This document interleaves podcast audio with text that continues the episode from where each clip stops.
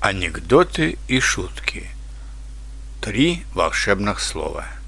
Я знаю 3 волшебных слова, с помощью которых можно спокойно общаться на любом языке, на любую тему.